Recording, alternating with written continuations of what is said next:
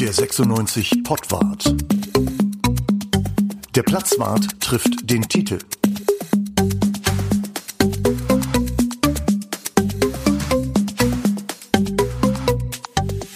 Ja, herzlich willkommen zum Pottwart. Heute mit einem bunt gekleideten Tite. Es ist Karneval und Tite kommt aus Düsseldorf und er zieht immer bunte Pullover an. Das hat er jetzt auch. Wir können euch das versichern. Es ist wunderschön, oder Bruno? Ja, es ist, heute ist wieder Rasenmontag, wie wir sagen. Ja. Ja, hello, Leute. Ja, ich, ja, ich wollte gerade sagen. Sagt man äh, nicht Köller Lach bei euch?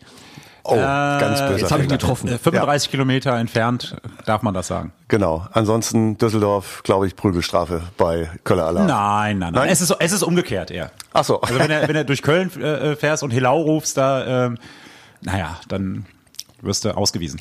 Genau. Apropos Hellau, ähm, 1 zu 1 äh, gegen Regensburg, 96. Darüber wollen wir reden, über Torhüter wollen wir reden, über Trainer wollen wir reden. Wir haben viel vor. Oder was heißt viel vor? Aber wir haben einiges vor. Es begrüßen euch Tite, Bruno und Uwe. Moin. Jo, moin. Ja, Helau nochmal. Also 1 zu 1 gegen Regensburg. Ist das jetzt eigentlich toll oder ist das nicht toll? Ist damit sozusagen die Niederlagenserie beendet oder ist es einfach ein Unentschieden beim Tabellenletzten? Wie seht ihr es? Also die Niederlagenserie ist beendet, wenn man 1-1 damit unentschieden spielt und nicht verliert.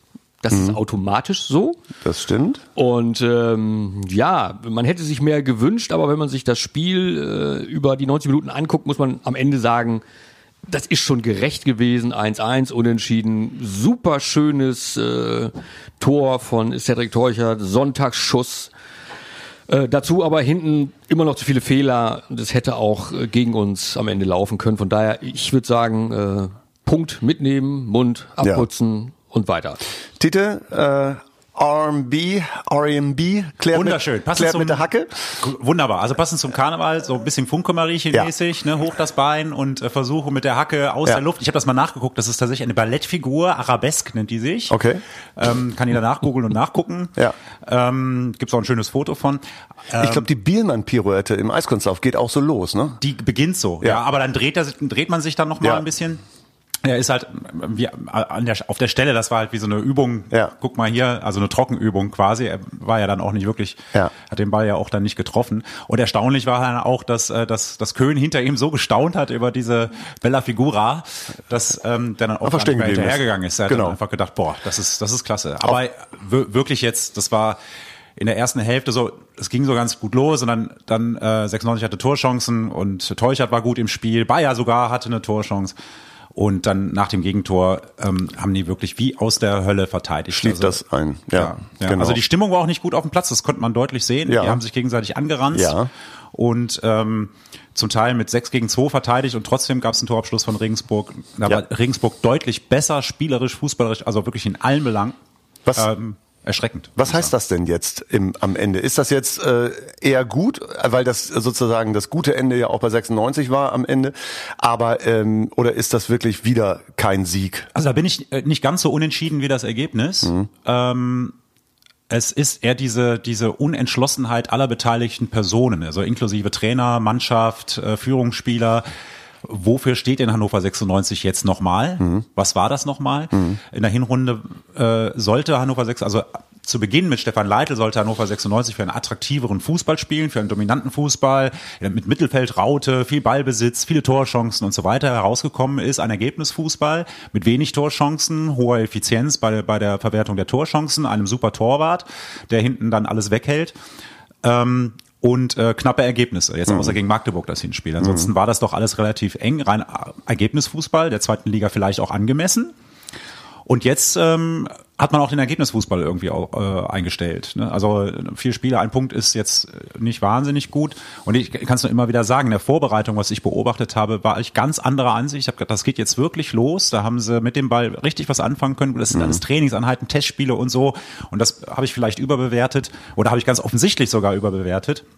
Was ich jetzt sehe, ist doch ähm, eine ja, wie soll ich sagen, man im Prinzip beginnt Stefan Leitl vor jedem Spiel bei Null. Und das ist nach jedem Spiel so. Kaiserslautern, Paul, Pauli, dann gab es die Niederlage gegen Paderborn, jetzt das 1-1 in Regensburg. Jedes Spiel war irgendwie anders und nach jedem Spiel tausend Fragezeichen und man weiß jetzt nicht wirklich, wie soll die Lösung sein? In der äh, Sportjournalisten Phrasendreschereimaschine kommt dann irgendwann die Frage, erreicht der Trainer die Mannschaft noch? Sind wir schon so weit oder äh, ist das noch nicht der Fall? Natürlich erreicht er die Mannschaft noch. Das mhm. ist ja, das ist jetzt nicht die Frage. Also so, so weit sind wir nicht. Also 96 ist ja jetzt nicht äh, 18. oder 17. Ja, du sagst ja schlechte Stimmung auf dem Platz, das ist ja oft auch so. Es war Ausdruck. ja, also es war so, äh, irgendwie haben die sich angerannt, so nichts klappte, nichts funktionierte. Der eine zeigt auf den anderen, keiner fasst sich mal an die eigene Nase so. Da zähle ich jetzt den Torwart auch mit dazu, der auch schimpfte, was da jetzt alles so passiert, anstatt das dann irgendwie so ein bisschen zusammenzukriegen und sich mhm. zusammenzureißen. Das kam dann wirklich erst, als äh, mit dem Massenwechsel, ja. ne, also dann drei zur Pause und dann nochmal Sebastian Ernst rein, dann ja. wurde es wirklich besser, das muss man sagen. Ähm, also natürlich erreicht Stefan Leitl die Mannschaft. Also ich sehe auch das Training und, und er, er versucht ja auch, ähm, dann eine Balance zu finden, oder er macht es auch, äh, eine Balance zu finden zwischen Kritik, so nach dem Spieltag, so wie gestern. Mhm. Hat er ja auch gesagt, wir sind hier nicht in der U19 Bayernliga, fand ich auch erstaunlich. Ähm, aber sah ja auch so aus. Äh, und und ähm, auch auch auch so freudvolles Training nennen, nennen wir das in der Trainersprache mhm. äh, anzubieten. Das das macht er auch. Und ähm, die Trainingseinheiten sind in Ordnung, die sind strukturiert, mhm. äh, macht alles Sinn, man ahnt, in welche Richtung das gehen soll, aber man sieht davon auf dem Platz beim Spieltag nicht mehr viel. Einer äh, hat äh, sogar den Teucher mit seinem wirklich tollen Volleytor da irgendwie in den Schatten gestellt. Das war Zieler. Er hat unglaublich gut gehalten. Und du mhm. möchtest eine Lanze brechen für Zieler. Ja, ich möchte vor allen Dingen einmal sagen, dass, ähm, dass ohne Zieler äh, wären wir gar nicht da, wo wir jetzt sind. Da wären wir wahrscheinlich schon in der dritten Liga. Ähm, der wird, wird mir häufig zu schlecht bewertet, ne? weil ich glaube, Torwartspiel ist was ganz Spezielles. Äh, und ähm, er hat jetzt äh, gegen Regensburg unfassbar gut gehalten. Ne? Ähm, und er hat auch in Paderborn nicht die schlechte Figur gemacht, die ihm dazu geschrieben wurde, finde ich zumindest. Ich weiß nicht, wie ihr beide das seht. Oder ihr da draußen. Ähm, für mich ist das äh, eine, eine echte Nummer eins, der Typ rettet dir Punkt um Punkt, wenn denn vorne mal was passiert. Das ist natürlich die Voraussetzung. Mhm. Titel? Also ich glaube schon, dass, dass, äh, dass Ron gegen Paderborn äh, mit, äh, wirklich stark in der Verlosung ist. Das war kein gutes Spiel von ihm. Das ändert nichts daran, dass er ein guter Torwart ist. Also natürlich macht auch ein guter Torwart äh, mal kein so gutes Spiel. Das ist ja auch äh, nicht so wild. Äh, er wirkte allgemein während der ersten Spiele hm, finde ich nicht so sicher und souverän wie jetzt in Regensburg wieder. Ist natürlich aus, aus jetziger Sicht hat er, hat er super gehalten, das ist keine Frage. Den Elfmeter hat auch nachher erklärt, wie er sich auf den Elfmeter vorbereitet hat und so. Das ist ja auch eine Qualität, dass ein Torwart sich den, die Schützen anguckt und sagt, okay, der, der schießt immer dahin, da, da senke ich mich einfach runter und dann habe ich ihn. Ne? Und der Albers, der hat Übrigens, der, der hat in der zweiten Liga, der hat, glaube ich, sieben Elfmeter geschossen, die waren alle drin. Das war der erste Elfmeter, den er verschossen hat in der zweiten Liga. Mhm. Und ähm, ähm, abgesehen davon, dass das Ziel ja noch in anderen Situationen wirklich wirklich stark war, aber äh, gegen Paderborn und das, das hängt, das ist ja nicht nur Zieler selbst. Ich meine, Torhüter sind ja eine, das ist ja ein eigener Sport. Also das meine ich jetzt auch wirklich so. Also ich würde mir auch nicht anmaßen, ich war auch Feldspieler, Torwartspiel, wirklich ähm, also ich habe die Expertise nicht, um Torwartspiel hundertprozentig bewerten zu können. So. Mhm, ganz genau, aber äh, da will ich einhaken. Äh, alle maßen sich genau diese Expertise an. Und wir haben als äh, ja gut, also du, du Torwartspiel ist ein sehr spezielles Spiel, glaube ich einfach. Ja, du siehst, du hast natürlich Vorbilder. Du hast jetzt jahrelang Manuel Neuer gesehen, du siehst Ter Stegen, äh, Trapp, wie die durch die Gegend fliegen und alle gucken das im Fernsehen und denken, das muss jetzt Daron auch so machen und man hat so ein Gespür dafür, welchen Ball kann man halten, welchen Ball ist das Paradebeispiel ist ja, oh Gott, oh Gott, Torwart-Ecke. Ne? Ähm, da ja. hängt es dann auch immer davon ab, hat der Torwart vielleicht den Eindruck, dass der, dass der, der Spieler, der auf ihn zugelaufen kommt, den, den Ball nochmal in die Mitte querlegt und dann muss er sich natürlich aus seiner Ecke rausbewegen und dann den Schritt schon mal machen und dann ist seine Torwart-Ecke frei. Das, in der Regel ist es so, dass ein Torwart natürlich immer ganz schlecht aussieht wenn ähm, seine Vorderleute halt versagen in dem Fall. Also ich habe ich hab jetzt auch am Wochenende hatte ich ein Hallenturnier, das sind äh, zwölfjährige Kinder. Der eine ist, der Torwart hat tatsächlich auch Geburtstag gehabt, hat einen leckeren Kuchen mitgebracht und der ist unheimlich selbstkritisch. Haben wir äh, äh, das, das vorab gespoilert, das Turnier haben wir gewonnen, aber ähm, er hat ein Spiel, er hat sein erstes Gegentor bekommen. Der saß dann nachher neben meinem Sohn und mein Sohn sagte mir dann, du, Marlon macht sich Sorgen, ob er das nächste Mal wieder im Tor steht. Dann sage ich, Marlon, wieso? Ja, weil ich den reingelassen habe, sagt er. Ich, hab, ich, ich war dran und ich hätte den halten müssen, hat er gesagt. Ich sag, Marlon, gar nichts hättest du halten müssen. Du warst da dran und das war schon mal gut, aber der Fehler ist vorher auf der linken Abwehrseite passiert. So, da ist der, der ist, da ist dein Kollege nicht mitgelaufen und dann stand einer alleine vor dir. Also, und das ist da im Paderborn-Spiel auch so, wenn die Abwehr so chaotisch verteidigt, also nicht zusammen verteidigt, ähm, wie gegen Paderborn oder wie in Regensburg in der ersten Hälfte nach 20 Minuten, dann ist es für einen Torhüter unheimlich schwierig, die ähm, die Orientierung zu haben, wie bewegen sich denn meine Vorderleute, wo stoße ich denn da rein? Erinnern wir uns Paderborn, das erste Gegentor, ähm, sagen alle, da irrt Ron irgendwo rum, aber er irrt natürlich deshalb darum, weil normalerweise hätte da ein Verteidiger stehen sollen. Und äh, er versuchte die Lücke zu schließen, weil er dachte, der Ball oder weil er antizipiert hat, der Ball kommt da irgendwie hin. Das hat nicht ganz funktioniert, deswegen falsche Entscheidung getroffen in dem Moment. Das ist ja auch nicht schlimm. Aber das, das passiert einem guten Torwart natürlich auch. Aber da hat halt die Abwehr extrem gepennt. Also wir erinnern uns, Pader, äh, Paderborn, das erste Gegentor, alle drei Innenverteidiger auf dem rechten Flügel unterwegs. Ne? Und, äh, und das Zentrum komplett blank. Es ist Regel Nummer eins, Zentrum schließen.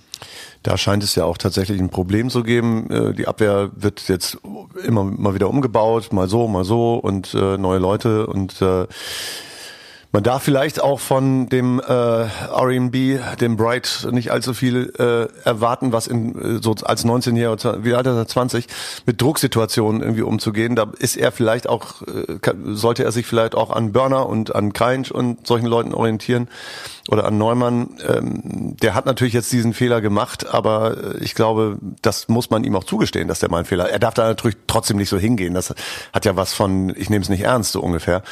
Aber ähm, trotzdem sollte man auf dem ja nun nicht allzu viel abladen. Ne? Also es war so ein bisschen ich, Karneval, was er da gemacht hat, ja. genau, wie Tito schon sagt.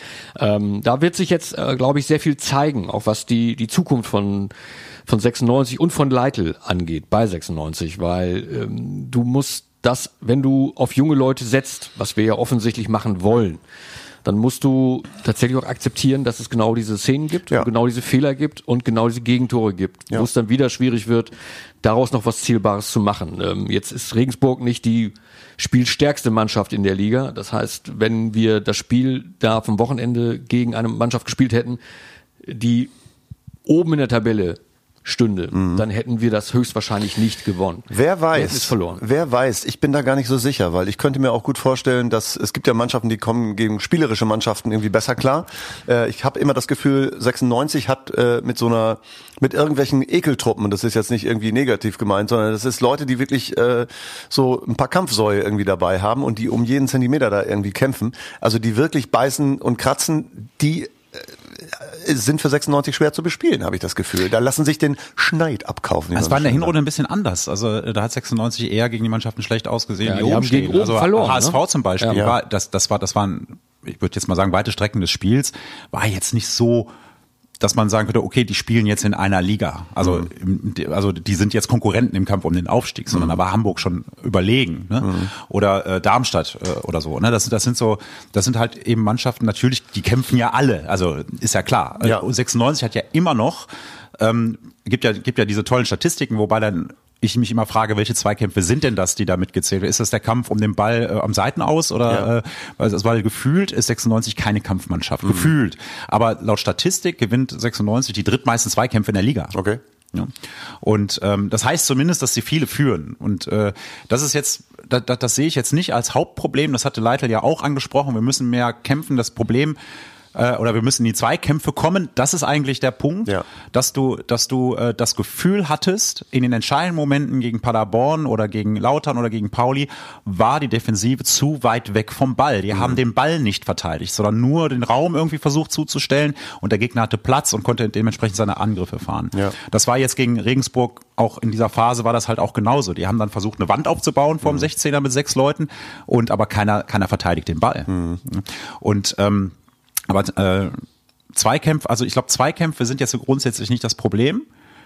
Ähm, gemeinschaftlich Zweikämpfe zu führen, mhm. das scheint in dieser Mannschaft nicht gut zu funktionieren. Ja, das sagtest du eben, ne? dass, äh, dass der eine für den anderen nicht aushilft, einsteht. Ja, oder wenn der eine raus, rausschiebt, muss halt den anderen zwei dahinter klar sein, was sie zu tun haben. Du bildest halt ein Abwehrdreieck so, aber das sehe ich nicht. Ja. Dass, da, dass das koordiniert stattfindet. Es gibt ja, es gibt ja Torhüter, um nochmal zu Zieler zurückzukommen, die sind sehr, sehr lautstark und kommunizieren die ganze Zeit mit ihren Vorderleuten und machen denen irgendwie Feuer unterm Arsch, damit die richtig stehen. Äh, macht Zieler das eventuell äh, zu wenig? Müsste der mehr äh, Anweisungen geben für seine Leute? Nee, nee, ganz im Gegenteil. Also Zieler ist schon, hat sich schon verändert äh, bei seiner Ansprache. Er war, früher war er sehr ruhig als junger Mann, mhm. Europa League-Zeiten und so war gar nicht so schlecht eigentlich. Ne? Und mit, mittlerweile kommentiert er tatsächlich auch im Training äh, jede Offensivaktion mit. Ne? Ja. Also, der, er, er, also man könnte ihm mal, also da braucht man keinen Radiomoderator mehr, man könnte einfach Zieler gleich live übertragen, weil Was er das ganze, ganze, Spiel mittlerweile kommentiert. Ja, ja. Ähm, nee, der, der kommuniziert schon sehr laut. Es ist nicht so, dass er, dass er so ist wie Philipp Schauner.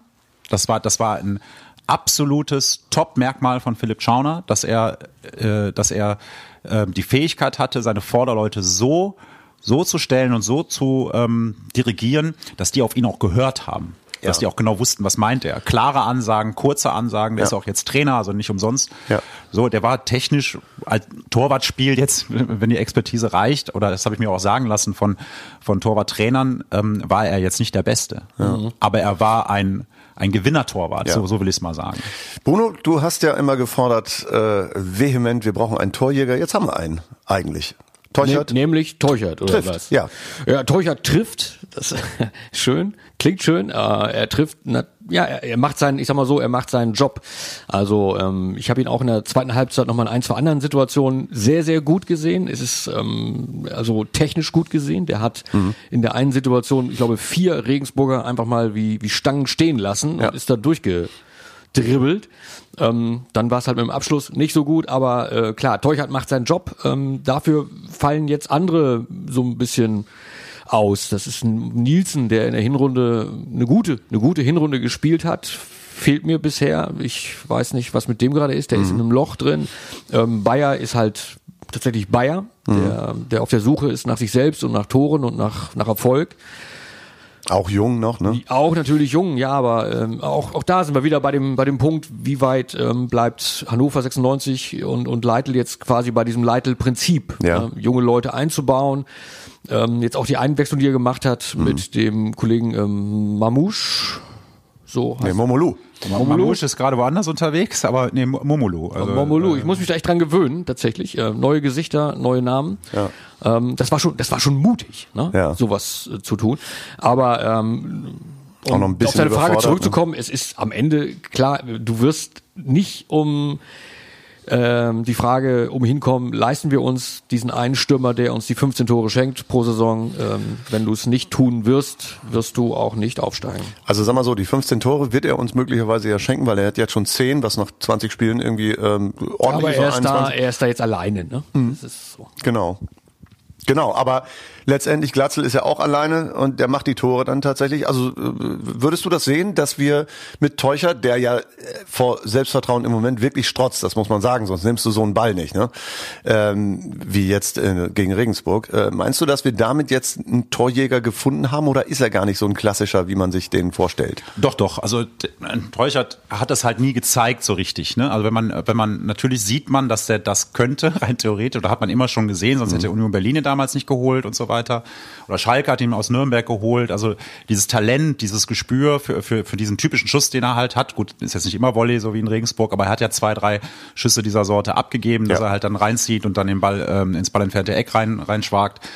Dann, ähm, also dieses Talent hat er immer gehabt. Ähm, die, die Frage ist immer, wie, wie bringst du ihn ins Spiel oder wie, mhm. wie zentral ist er da vorne? So, es ist im Augenblick so, dass, dass es bei 96 alles so ein bisschen auf individuelle Qualität so äh, jetzt gerade ankommt. Also 96 ist immer nur so gut, wie, wie jeder Einzelne so für sich spielt und Teuchert spielt halt gerade sehr, sehr gut. Ja. Zusammen geht da gerade nicht viel, muss man, muss man sagen. Mhm.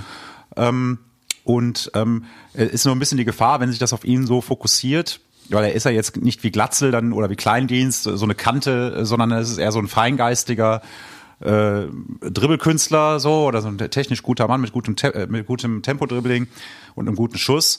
Und wenn er so weiterspielt, fürchte ich, wird er die Saison nicht zu Ende spielen, weil irgendwann grätscht mal einer von den äh, Zweitliga-Haudegen so dazwischen, dass, dass er, dass er äh, sich verletzt. Also, Toi, toi, toi. Da müsste man, genau, so. Also das muss man schon auf mehrere Schultern verteilen, ist ja das, was Leitl auch immer gesagt hat. Wir brauchen Ja. halt mehrere Torschützen. Das hat ja eine Phase, da hat das ja auch funktioniert in der Hinrunde. Aber zurzeit fokussiert sich das dann auch doch, also seit zwei Spielen sehr auf Teuchert. Ja.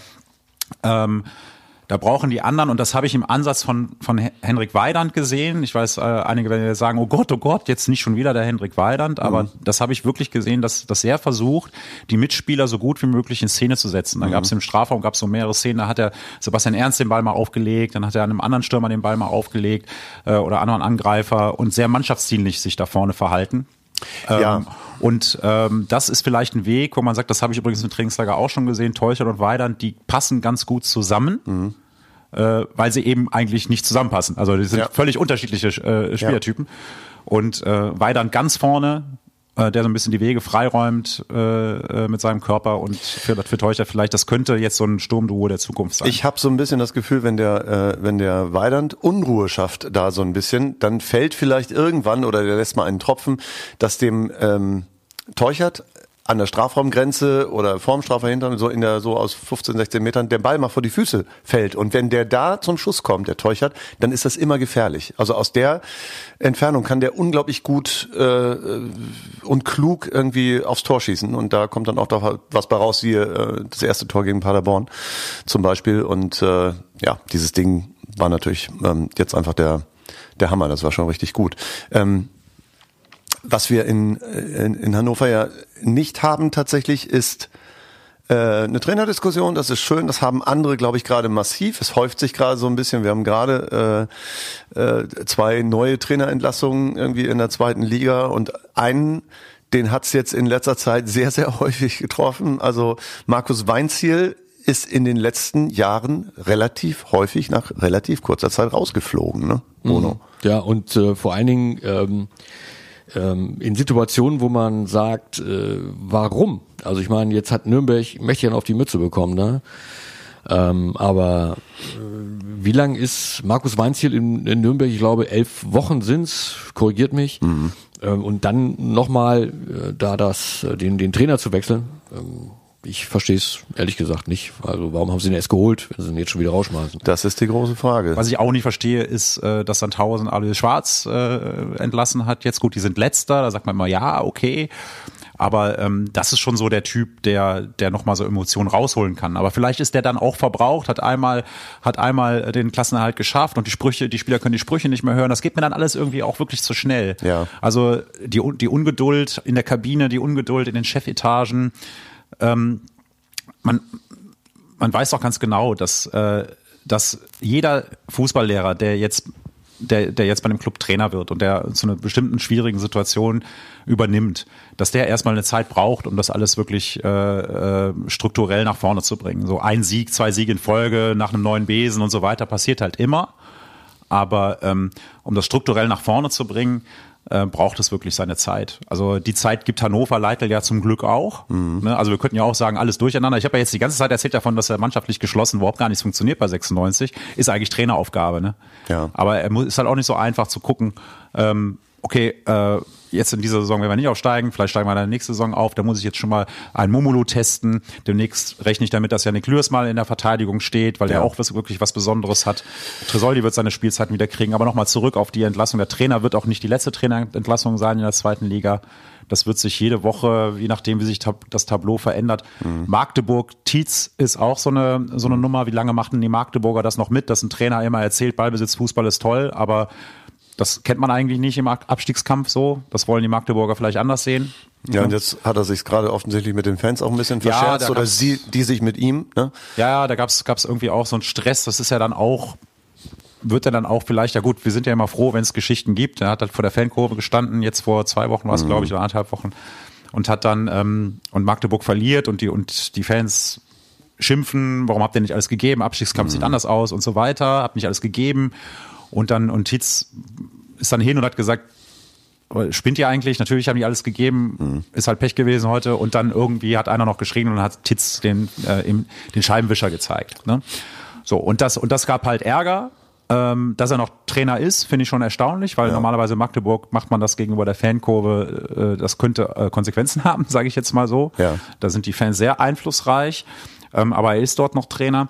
Aber ähm, so ein Scheibenwischer ist doch, wenn ich mir überlege, was für Schimpfworte, die sich in der Kurve äh, gegenseitig zurufen und auf dem Platz schreien und so weiter, und da ist so ein Scheibenwischer doch mehr oder weniger harmlos. Ähm, sieht man ja jetzt auch bei Nagelsmann zum Beispiel, Ja. äh, der hat sich natürlich dann vielleicht einmal ja einen Tick zu weit gegenüber den Schiedsrichter geäußert, aber aber ganz im Ernst, wenn man auf dem Fußballplatz unterwegs ist, dann ähm, muss man auch muss man einfach ein dickeres Fell haben, als so wie ich das jetzt gerade bei den Reaktionen der Schiedsrichter und so weiter äh, mitbekomme. Ja, Nagelsmann äh, ist ja tatsächlich so, dass äh, da es, es liegt ja so ein leichter Arroganzvorwurf in in der Luft äh, bei ihm, weil der sich ja bei diversen Gelegenheiten schon so ein bisschen ja einfach überheblich geäußert hat gegen auch gegenüber Journalisten, aber auch äh,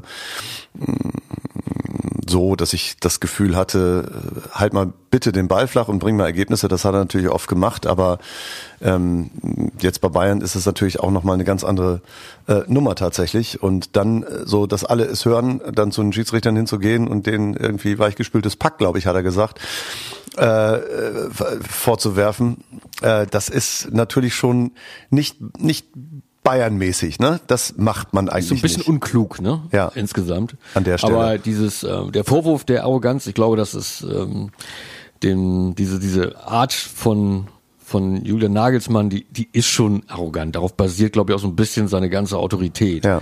Ne, es äh, allen zu zeigen, dass er es irgendwie doch besser weiß als, ist, ne? Ja. als alle anderen. Ja, im Zweifel weiß er es aber auch besser. Ja, aber man muss es ja nicht jedem zeigen. ne? Also Naja, die, also- die Kunst besteht darin, es besser zu wissen, aber es nicht jedem zu erzählen. Es ist ja, wir, wir kennen ja, ich meine, also es sind jetzt, sagen wir mal so, die aus eurer Sicht, die most famous Trainer gerade. Nicht mal vier, fünf. Ja, Streich. Neurohrer. Most famous, world famous. ja, Ach, World Famous. Peter Neurohrer. Stimmt. Natürlich. Also Peter, aus, äh, aus Peter. Platzwartsicht oder was? Absolut, absolut, ja. Da ist, äh, kommt äh, Peter Neurohrer vor äh, Lienen, Lin? dann ähm, Thomas Schaf. Thomas, Unbedingt. äh, Thomas Doll. Thomas Doll vor allem. Thomas Doll und Thomas Schaaf, da haben wir vier. Ja, da habt ihr natürlich, habt ihr natürlich recht. Also, äh, Also ja. aus Platzwartsicht jetzt. Ne? Also das- das- wie, ist der, wie ist der Typ auf dem Plastikstuhl? Alexander Ristic. nee, nee, nee, nee. nee. Aus Ermantraut. Es war bei uns in Hannover ist das Horst Ermantraut gewesen, genau. Genau. Also gut, hat er geschafft, hat mich aus dem Konzept gebracht. Also Nein, du nein, meinst- also ich sag meinst mal, jetzt Mourinho und Ich meine Co., ne? Mourinho, ich meine Guardiola, ich meine Klopp, ich meine Tuchel. Also da- das sind alles Typen. Und ähm, Klopp kommt natürlich dann immer super sympathisch rüber, weil er irgendwie so eine Art hat, wo man so denkt, so hm.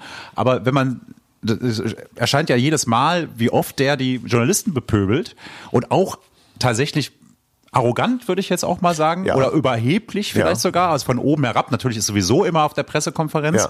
Ähm, Tuchel eh, äh, dann äh, Mourinho, Guardiola, wie gesagt. Also man braucht schon so ein, so ein gewisses, so, so, so ein Selbstverständnis davon, ich weiß das schon besser als ihr. Aber Julian Nagelsmann ist eben kein Guardiola, er ist kein Mourinho, er ist kein Tuchel und er ist auch kein Klopp.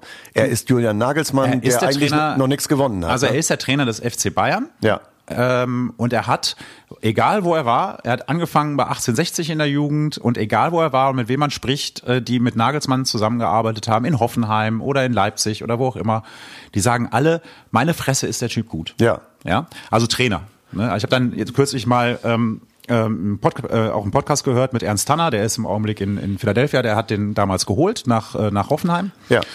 Und äh, spricht auch in höchsten Tönen von, von Julian Nagelsmann und eben Ja. gar nicht, dass er arrogant ist, sondern eben, dass er durchaus em- empathisch ist, vor allem den Spielern gegenüber und seinem Trainerteam gegenüber. So, das, das, was bei den Bayern jetzt passiert ist mit dem Torwarttrainer, spricht jetzt nicht dafür, dass es immer so ist. Aber ähm, ich, also ich habe da Verständnis für Nagelsmann, wenn irgendwie alle bei den Bayern, das, das, das, das ist ja exponentiell viel höher als in Hoffenheim oder Leipzig. Na klar. Wenn alle ihm reinquatschen und alle alles besser wissen. Und er hat natürlich vor, vor so einem Spiel gegen Gladbach oder weiß ich nicht, hat er natürlich, der bereitet sich eine ganze Woche vor. Ja. Dann kriegt er so eine kackrote Karte, die meines Erachtens berechtigt ist, aber ich verstehe trotzdem, dass er, dass er, ähm, dass er da ausflippt, weil man das dann auch nicht so genau sehen konnte. Das muss man sich vier, fünf Mal angucken, um zu sagen, okay, Hand auf der Schulter, aus dem Tritt gebracht, Notbremse, Aber Feierabend. das soll er dann machen, bevor er zur Schiedsrichterkabine geht. Ne? Ja, das kann er, das kann er natürlich machen und er kann auch seine Einschätzung behalten. Aber jetzt stell dir mal vor, du hast eine Woche lang Ja. an einem Vortrag gearbeitet und dann kreischen dir zwei Leute dazwischen und, und dann ist das Publikum weg und dann bist du auch sauer. Ja. ja? Und ähm, es ist natürlich dann immer so eine Entscheidung, du kannst, du kannst die Entscheidung so treffen oder so. Nagelsmann hat, hat es anders gesehen in dem Augenblick, war hoch emotional und dann sagt er halt äh, weichgespültes Pack. Ich meine, es gibt schlimmere äh, Ausdrucksweisen. Ja, aber das ist eben so, äh, wie gesagt, das ist nicht Bayern leicht. Es ne? scheint ihm jede Woche zu passieren. Das stimmt. Also Ja. es scheint ihm jede oder alle zwei Wochen mal zu passieren. Aber wem das noch häufig, viel häufiger passiert, ist Marco Rose. Ja. Also so oft wie der jetzt daneben gelegen Ja, ja, hat stimmt. mit seinen, mit seinen Äußerungen, was Schiedsrichter angeht, Ja. da muss man auch schon sagen, okay, das ist dann schon so ein bisschen beleidigte Leberwurst. Ja, und, und der kommt irgendwie, komischerweise finden alle irgendwie sympathisch. Ich weiß jetzt nicht warum. Also ich finde ihn nicht unsympathisch, aber, aber Wahrscheinlich, weil er so einen tollen Bart hat. Christian Streich auch an der Seitenlinie. Ja. Ähm, die Schiedsrichter geben ihm ja nicht die rote Karte, weil er so sympathisch und empathisch rüberkommt, sondern Nee. weil er sich einfach arrogant gegenüber Schiedsrichtern äußert. Ja. Die Schiedsrichter selbst haben natürlich auch so eine Art an sich, wo ich sage, hm, Keine Frage. kannst du kannst du dich auch nochmal unterhalten. Also es ist alles schwierig, das auch da zu bewerten, Ja. ähnlich wie mit dem Torwartspiel vielleicht. Aber ich mein- aber, aber, aber was, wer wären wir, wenn wir nicht darüber gerne diskutieren würden? Ja, also Ja, wir sind alles schon keine richtig, aber Fußballlehrer, gesagt, dass sind gerade, Torwarttrainer, aber das ist schon, es ist schon ein Treppenwitz, dass sich gerade die Bayern über eine Schiedsrichterentscheidung beschweren. Also von dem man die Bayern, wo man jetzt immer sagt, eigentlich alle Schiedsrichter für die Bayern. Ne? Ja. Also wann hat Philipp Lahm irgendwann mal rot gesehen? Ich weiß es nicht. Also der konnte machen, was er wollte auf dem Platz. Ja. Und Kimmich geht's genauso. Der, der führt die Tradition weiter. Aber der hat doch jetzt rot bekommen, oder? Das Zumindest ist aber, glaube ich, auch seine erste rote Karte in Ja. seinem ganzen Fußballerleben. Ja, und sie haben verloren. Ich meine, wie gesagt, Bayern steht unter Druck, Nagelsmann steht unter Druck. Nagelsmann hat natürlich auch irgendwie, ich glaube, das äh, wird er auch nicht abstreiten. Der hat natürlich was zu beweisen. Bei Bayern, da wollte er immer hin. Das war sein Verein. Jetzt äh, und ich meine, er hat äh, er hat PSG ge geschlagen. Also und eigentlich sollte man das feiern. Das Ganze, aber er macht selber wieder irgendwie, er tritt es selber wieder in die in die Tonne. Er reißt es selber mit dem Arsch wieder ein, die ganze Geschichte. Wenn der jetzt äh, weiterkommt und schmeißt äh, äh, Messi und MAP raus, dann würde ich sagen, äh, eigentlich ist alles gut. Auf der anderen Seite ähm, der Titelkampf ist spannend, das hat Bayern so nicht eingeplant und äh, Nagelsmann, glaube ich, noch zwei schlechte Ergebnisse jetzt in den letzten in den nächsten Wochen, dann wird's glaube ich auch eng. Ne? Dann würde glaube ich äh, Olli Kahn mit ihm auch nicht zu Ende gehen, wenn die deutsche Meisterschaft gefährdet ist. Oder, oder was meint ihr? Nein, das auf gar keinen Fall. Das ist äh, natürlich so. Also solange, solange die Bayern Ergebnisse liefern und die sind so gut, dass sie sie, glaube ich, weiter liefern werden, ähm, hat Nagelsmann da jetzt personell, also mit seinem Job jetzt kein Problem. Aber jeder Trainer, der da wäre, hätte ein Problem. Also, Ja. äh, wir- Es sind ja einige gescheitert bei den Ja. Bayern. Also es gab ja einige Irrtümer durchaus. Wisst ihr, wo der geboren ist? Äh, der Nagelsmann? Hier um die Ecke? Nee, ich aber. In Landsberg am Lech. Apropos, Uli Hoeneß war ja in Hannover. Ja. Und Der Uli. du hast ihn. Das war eine gnadenlose Überleitung. Das kann man so sagen. Ich bin auch schon da gewesen. Ich habe auch schon äh, vor dem wichtigsten Haus in Wie viel- Landsberg wie am viel- Lech wie viele Jahre? gestanden. Nee, nee, ich habe da einfach nur äh, äh, gestanden, habe mir das mal angeguckt. Ach so. Also Spurensuche. Das, wenn du das von außen siehst, denkst du, da würdest du gerne wohnen. Also das ist schon ein, ein schlossartiger Eingang da. Das ist schon sehr, sehr, sehr, sehr schick. Dort und überhaupt, der ganze Ort ist äh, nett. Äh, ja, man sieht ja als, als Inhaftierter nicht den ganzen Ort, ne? Man sieht ja immer nur seine Zelle. du siehst teilweise Und da machst du Ferien auf dem Innenhof. ne? Ferien, auf dem Innenhof. Der Biergärten auch? Eigene, eigene Brauerei vor Ort gleich? Ganz toll. Also Ja, wirklich, der, der, Ort ist sehr schön, sehr viel Wasser, äh, wirklich äh, sehr malerisch, sehr idyllisch das Ganze. Was hat äh, was hat Uli denn äh, so gemacht, um es kurz zu sagen? Ist er denn ein netter Mensch? Bläst er sich ein bisschen zu sehr auf oder wenn die Kameras aus sind, äh, ist er auch ein kumpeliger Typ? Wie ist er denn da? Nee, also es war jetzt, sagen wir, also ich habe bei der Veranstaltung, das war relativ groß eingeflogen, das war die 150. Veranstaltung von, So. von unserem äh, Stammtisch da. Müssen wir einmal sagen, ne? Genau, also NP-Anstoß, Ja. äh, ne, 150. So, und ich habe das, ich war jetzt nicht so nah an Uli Hoeneß dran, war auch gar nicht meine Aufgabe. Ich habe äh, über die Veranstaltung halt geschrieben, ähm, habe ein bisschen bei der Vorbereitung, Nachbereitung und so weiter geholfen dann. Ähm, aber das, was, was die Kollegen erzählen, äh, also Kollege Christoph Danowski war ja dann zwei Tage quasi äh, dann mit ihm zusammen. Ja. Der war schon ähm, menschlich sehr beeindruckt von, von Uli Hoeneß und was mich so fasziniert hat und auch ein bisschen, ah, ein bisschen irritiert hat, ist dann, wir sind ja hier in Hannover und dann kommt der der frühere oder noch Macher der Bayern kommt dann rein, der ja auch im Gefängnis gesessen hat und so weiter und so fort, kommt dann in den Raum, es sind 500 Leute da und es ist wirklich so, als ähm, ja, ich sag mal, als wäre Elvis Presley irgendwie äh, erschienen. So, also die Leute ticken völlig aus. Uli, Uli, Uli, alle, jeder will ein Selfie mit ihm und und und lächeln und sind völlig entrückt. Äh, da frage ich mich ja, okay, so ein Starkult für einen 71-jährigen mhm. ehemaligen Bayern-Präsidenten. Mhm. Naja, also das fand ich, das finde ich seltsam. Das finde ich tatsächlich, das finde ich befremdlich. Mhm. So. Ansonsten hat er äh, alles geliefert, was man bei so einer Veranstaltung erwarten kann. Also äh, er dampft, plaudert, äh, von Hundertstes ins Tausendste, ja. greift Aki Watzke an, äh, will 50 plus 1 abschaffen und äh, der DFB ist so ein Amateurverein. Da wird er dann, wird er gefragt, hat er denn mal überlegt, irgendwie DFB-Präsident zu werden? Da sagt er, nein, wenn ich richtig informiert bin, ist der DFB ein Amateurverband und ich habe noch nie mit Amateuren gearbeitet. Also das ist, das ja. ist äh, halt Uli Hoeneß, so wie man das aus dem Doppelpass oder sonst irgendwelchen Sendungen oder Interviews kennt. Und äh, aber du hast ja nach der menschlichen Seite gefragt. Ich fand das schon erstaunlich dass er also ein paar Geschichten gab es dann ja, dass er dann nach Hannover kommt, ja. sich mit Martin Kind trifft und sagt, wo ist denn eigentlich der Markus Mann? Stellen Sie mir den nochmal vor. Ja. Er ist dann auch interessiert, sagt dann auch gleich, so, lieber Mann, Sie sind ein netter Typ, kommen Sie mal nach München, können Sie unsere Talente, können Sie ausleihen. So, und das, das ja, also kurze Dienstwege gewissermaßen. Ja, gegen den wirkt äh, tatsächlich äh, Martin Kind seriös, ne? Und äh, sagen. Die, die finden sich ja gut, die beiden, ne? Ja, Weil die haben ja, wir haben Total. ja, was Fußballwirtschaft anbetrifft, haben die ja ähnlich, ähnliche Ideen. Ja, ja, beide 96 in der ersten Liga, ne? ja. da, da muss 96 hin. Und beide 50 plus 1. Und 50. Och. Ja. Es geht bei Uli Hoeneß tatsächlich so ein bisschen durcheinander, wenn ich ihm versucht, wenn ich versucht habe, ihm zu folgen, hat er einerseits gesagt, naja, so eine Mannschaft wie PSG jetzt geschlagen ähm, und das macht mir schon Freude, dass wir gegen so eine Mannschaft, so wir hier 50 plus, also so, so wir hier Bayern, wir ja. haben hier quasi 30 plus 1 und ähm, weiß auch nicht, wie die, wie die Rechnung irgendwie hinkommt, aber ist egal. Also wir, wir bei den Bayern haben natürlich die Mitglieder entscheiden bei uns und so weiter und dass wir gegen einen Verein wie PSG gewinnen gegen diese Investorengruppe, ja. das macht uns schon stolz, das finden wir toll. Andererseits sagt er, sagt er dann, ja, wir verlieren den Anschluss. Wir wollen ja, auch wär, jetzt. Er wäre eigentlich gern wie die, ne? Er wäre eigentlich gern, ja, er wäre nicht gerne wie die, das glaube ich nicht. Also irgendwie sowas dazwischen, dass man sagt, so wir bei den Bayern, wir bestimmen schon, wo es lang geht, aber, ja. aber das Geld nehmen wir auch. Ja. Also, äh, haben wir aber trotzdem das Sagen. Das geht so ein bisschen durcheinander. Mhm.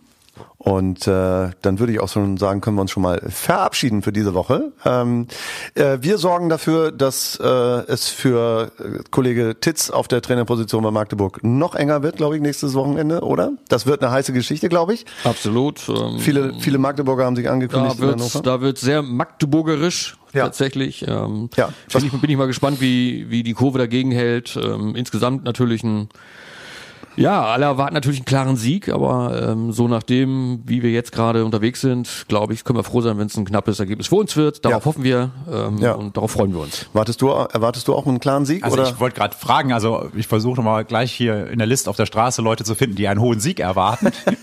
ähm, ich erwarte keinen hohen Sieg, mhm. ähm, sondern erstmal weiter durchwursteln mhm. und auf dem Weg zu einer, ja, zu einer Struktur, die dann wieder zeigt, was macht Hannover 96 unter Trainer Stefan Leitl eigentlich aus? Okay. Für was steht denn Hannover 96 eigentlich? So, garniere das mal mit einem Zahlen, mit zwei Zahlen. Also, wie ist dein Tipp fürs Spiel gegen Magdeburg? Ein wildes 3-3 gibt es. Okay. Und du? 2-1 für uns. Ich 3-2. Also für uns knapp, viele Tore, aber diesmal mit äh, 96 besseren Ende. Dann sehen wir uns, nee, wir sehen uns gar nicht, wir hören uns nächste Woche wieder. Bis dahin. Tschüss. Macht's gut. Macht's gut. Tschüss. Der 96 Pottwart. Der Platzwart trifft den Titel.